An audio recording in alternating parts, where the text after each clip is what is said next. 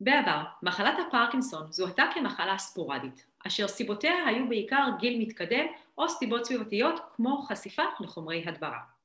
בסוף שנות ה-תשעים הגיעה פריצת הדרך האמיתית, כאשר גילו את המקור הגנטי של המחלה. אני נועה בן שיטרית, נמצא איתי היום דוקטור גלעד יהלום, נוירולוג, מנהל המרפאה לפרקינסון והפרעות תנועה בבית החולים שערי צדק בירושלים, יושב ראש האגודה הישראלית להפרעות תנועה וחוקר של מחלת הפרקינסון. שלום לך גלעד יהלום. שלום נועה. שלום. אז תאמר לנו בבקשה, מה גילה המחקר? מהן אותן המוטציות בעצם שכל כך רלוונטיות לחולי פרקינסון? אז, אז ככה, אנחנו יודעים כרגע שהמרכיב הגנטי במחלה הזאת הוא מרכיב בולט, אולי הבולט ביותר,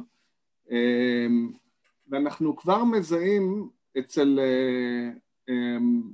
חולים רבים כבר מוטציות שאנחנו יודעים שקשורות לפרקינסון, אם כי יש גם חולים שאנחנו לא מוצאים אצלהם את אותן מוטציות, אבל זה לא אומר שאין להם מוטציות, זה אומר שפשוט לא מצאו עדיין את המוטציה הזאת שגורמת למחלה.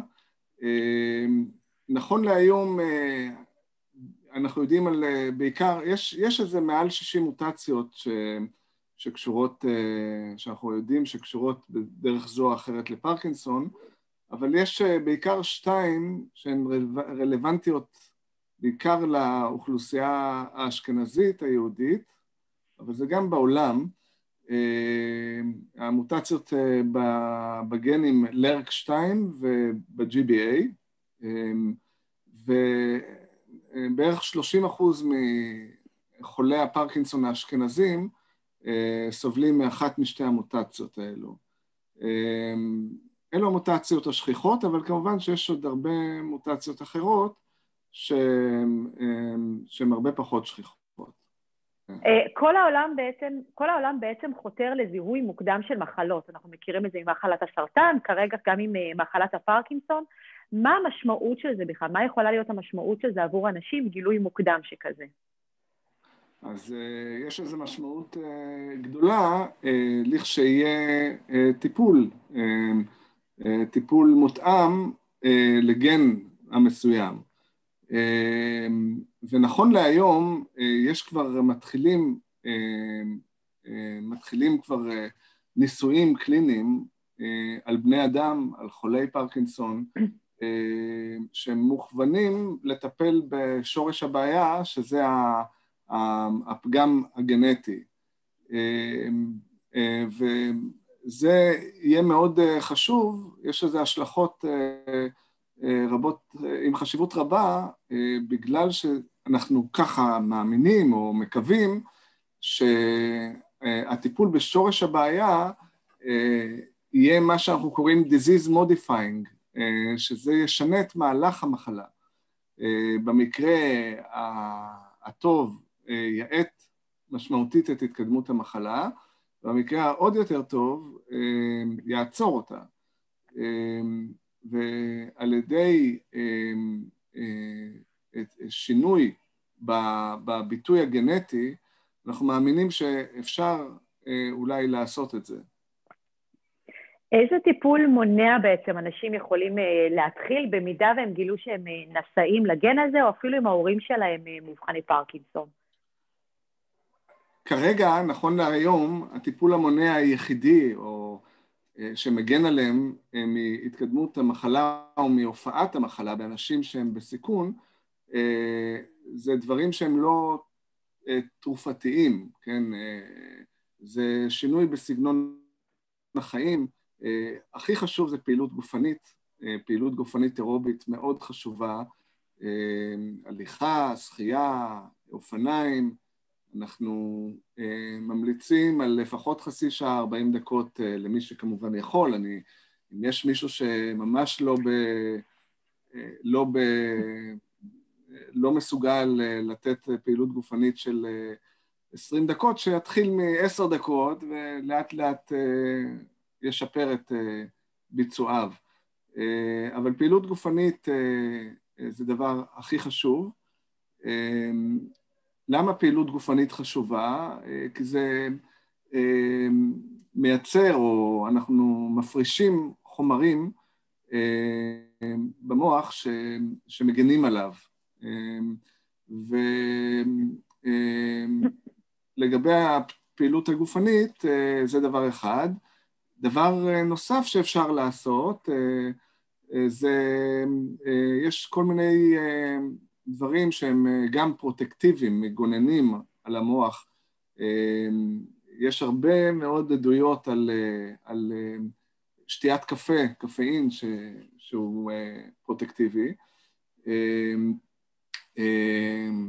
ויש גם, חלק מהמאמרים מדברים על תה גם ועל אלכוהול במידה קלה, לא ההפך, אלכוהול במידה יותר מדי, למי שאלכוהוליסטים למשל, יש סיכון יותר גבוה ללקות בפרקינסון, אבל מי ששותה אלכוהול חברתי, זה גם באיזושהי מידה מגונן.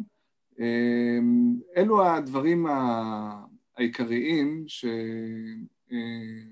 כל מיני פרסומים על כל מיני מוצרים אחרים, או זה, אבל זה פחות בולט.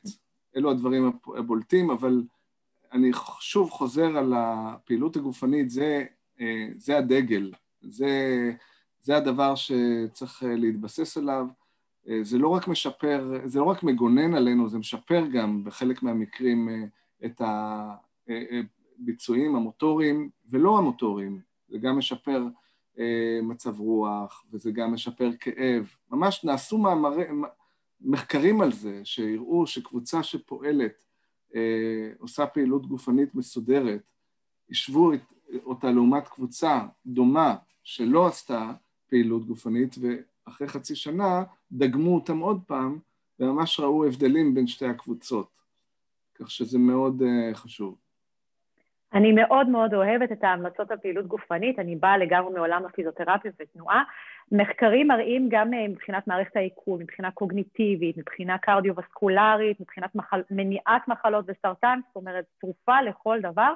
אני מאוד אוהבת גם את המשפט שהתרופות למחלת הפרקינסון, התפקיד שלהם הוא לאפשר פעילות גופנית. כך שבסופו של דבר פעילות גופנית זאת המטרה וגם התרופה. נכון, נכון. עכשיו, בעתיד, אני לא יודע אם זה השלב שכרגע אנחנו יכול להתקדם אליו, אבל בעתיד אני מאוד מקווה שיהיה לנו את, ה, את התרופות שכרגע הן בשלבי פיתוח, שיעזרו לנו לשפר את, ה, את ההתפתחות הזאת של שינוי במהלך המחלה. לחלוטין. בעצם אתה מדבר על סוג של טיפול גנטי שכרגע עוד בניסויים, או שיש כבר התקדמות כלשהי? לא, זה כרגע בניסויים. אין, אין טיפול גנטי שהוא uh, מאושר אף די איי כבר לשימוש uh, uh, של, uh, של uh, חולים, ככה שיכול להיות על המדף. לא. אנחנו בשלבים ראשונים, uh, אבל, uh, אבל עברנו מהשלבים הפרקליניים, כלומר בניסויים על עכברים ו... חיות, לניסויים בבני אדם, והניסויים הראשונים לפחות בטיפולים האלו, חלקם לפחות, הם, הם, הם באנשים בריאים, הם מראים שהבטיחות של הטיפול היא טובה. אז יש, יש תקווה. הלוואי. מה לדעתך צריכים לדעת הילדים של מאובחני פרקינסון? האם הם צריכים לעשות בדיקות גנטיות? יש טעם? אז זה, זה נורא תלוי בא, באופי של הבן אדם. יש אנשים שעצם הידיעה יעשה להם, ילחיץ אותם, יכניס אותם למצב פאניקה, וזה אנחנו לא רוצים.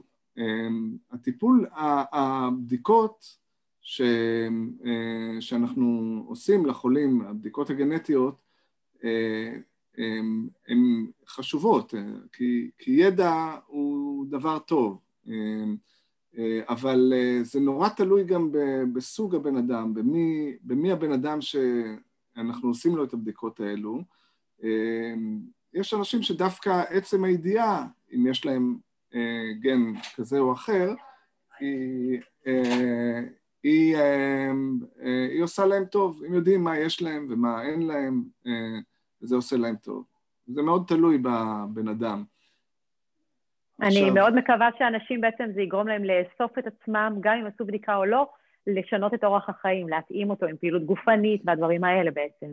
זה, זה גם אני מאוד uh, מקווה. Uh, מאוד חשוב להדגיש, קודם כל, אני, אני, אני מאלו שהם בעד לדעת, בעד לעשות את הבדיקות הגנטיות, בעד לדעת, uh, וגם אם יש בדיקה גנטית חיובית, זה עדיין רוב הסיכוי, אם אדם, בן של חולה או בת של חולה, חולה, מאומתים כחיוביים למוטציה זו או אחרת, זה עדיין לא אומר שהם יחלו, ההפך, רוב הסיכוי שהם לא יחלו. הם יישארו את, את מיטב שנותם, את כל שנותם, שנות חייהם, כאנשים שהם לא חולים בפרקינסון. הם כן בקבוצת סיכון, יחסית לאדם שהוא לא נסע, ללקות במחלת פרקינסון, אבל עדיין רוב הסיכוי שהם לא, לא יחלו. אני חושבת שזה משפט המפתח אולי, אחד המסרים החשובים כאן, שבעצם גם אם הובחנו עם המוטציה, אז הם רק בקבוצת סיכון, ורוב הסיכויים שבכלל לא יחלו בפרקינסון. נכון, נכון. מדהים. עכשיו, במידה ואנשים מחליטים שהם כן רוצים לעשות את הבדיקות, איפה עושים את הבדיקות הגנטיות האלה? אוקיי, אז באופן מסורתי, היו מפנים למכון הגנטי במקום כלשהו, והבדיקות האלו לא היו בסל והן לא זולות, והיו עושים את זה דרך המכון הגנטי. נכון להיום ברוב הבתי חולים המרפאות להפרעות תנועה, בטח הגדולות שבהן, אבל גם לא הגדולות, יש אפשרות לעשות בדיקות גנטיות. פשוט צריך לפנות למרפאה להפרעות תנועה ולשאול ולהגיע ולהיבדק אם רוצים. תאמר לי, אמרת קודם שיש הרבה מאוד אופטימיות בתחום. מה, מה אתה חושב שצפוי לנו בעתיד? אני מקווה, זה יותר תקווה ש... מבחינה, מבחינה הגיונית, איך שרואים שאנחנו, אנחנו תמיד הרי טיפלנו ב, בסימפטומים, תשטשנו את הסימפטומים, לא היה, לא היה טיפול שהוא מטפל בשורש הבעיה, ולכן לטפל בסימפטומים זה יופי, זה משפר איכות חיים, אבל זה לא משנה את מהלך המחלה.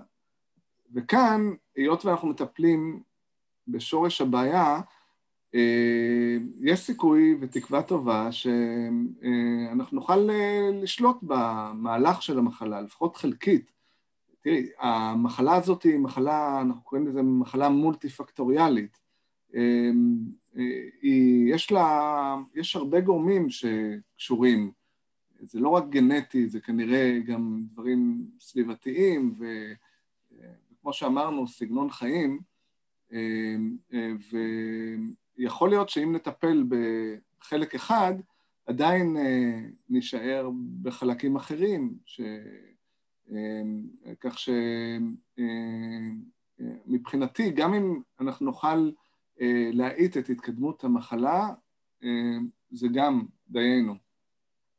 בוודאי, כי גם אם אנחנו מאיטים, אולי אחר כך כן תהיה איזושהי התפתחות כזו או אחרת. יכול להיות, כן, יכול להיות. צריך לזכור, אני תמיד אומר את זה לחולים, אנחנו כמובן עושים הכל כדי להאט את התקדמות מחלה, אבל את התקדמות ההזדקנות אנחנו לא יכולים, אנחנו יכולים בפעילות גופנית וזה, אבל יש גבול ליכולת שלנו להגיע לחיי נצח, ואנחנו, ברור שבגיל שבעים אנחנו נהיה יותר טובים מבגיל שמונים, ובגיל שמונים נהיה יותר טובים מגיל תשעים, אותו דבר חל לגבי חולי פרקינסון, אני תמיד אומר את זה, לחולים שהם מודאגים על העתיד, אני אומר להם, תעשו את מה שאפשר לעשות כרגע, תשתדלו ליהנות מהחיים, תצאו, תיסעו לחו"ל כשאפשר, אחרי הקורונה, תמשיכו את החיים, לא, החיים לא נעצרים, וצריך תמיד לקחת בחשבון שאין מה לעשות, החיים הם גדולים מאיתנו, וברור שהשנים לא עושות טוב עם כולנו, זה לא קשור למחלה זו או אחרת, אנחנו רק צריכים לצמצם את החלק של המחלה, וזה על ידי, שוב, פעילות גופנית וחיים בריאים. לגמרי. בעצם, אם תוכל לסכם לי, מהי עצת הזהב שלך למאובחני פרקינסון ולבני המשפחות שלהם? אז זה נכון גם לחולים וגם למשפחות, אופטימיות, לשדר אופטימיות. אני יודע, הרבה אנשים מתארים את זה כ... את ה... את קבלת ההבחנה, שהם קיבלו את ההבחנה לראשונה, שנחת עליי פטיש חמישה טון, או באמת, זה, זה, זה בהחלט בשורה לא, לא נעימה לשמיעה, אבל, אבל מעבר לזה, החיים נמשכים, החיים נמשכים, והם עושים את אותה פעילות שהם עושים, הם יוצאים לטייל, הם הולכים, הם עושים, הם צריכים לעשות הכל. העניין הוא שצריך גם לסגל אורחות חיים כאלו שיאפשרו להם להמשיך לעשות את מה שהם שואפים לעשות, גם בעוד חמש, בעוד עשר שנים, ולהיות אופטימיים, כי אופטימיות מעריכה חיים בכל מקרה, גם לאנשים בריאים, וברגע שהם מסתכלים בראייה אופטימית, אז המצב רוח טוב, השינה טובה, כל הדברים גם הלא מוטוריים, הם גם חלק מכל הסיפור, אז זה מה שאני יכול להגיד גם לחולים וגם למשפחות שלהם, לשמור על אופטימיות ולהסתכל על הטוב ולא על הרע. מדהים, מדהים. תודה רבה על האופטימיות שאתה נותן גם לגבי העתיד והתקווה הזאת מבחינת המחקר וגם לאנשים, כי באמת המוטיבציה הזאת, האופטימיות נותנת מוטיבציה לעשות, ואז זה מעין מעגל שמזין את עצמו, וככה באמת אפשר לשמור על אורח החיים ואיכות החיים. תודה נכון. רבה רבה רבה רבה לך, דוקטור גלעד יהלום. אם יש לכם שאלות, תרשמו אותם כאן בתחתית הסרטון, אנחנו נדאג להעביר את זה לדוקטור גלעד יהלום, שיוכל לענות לכם. כמובן שלכל שאלות מוזמנים ליצור איתם קשר. תודה.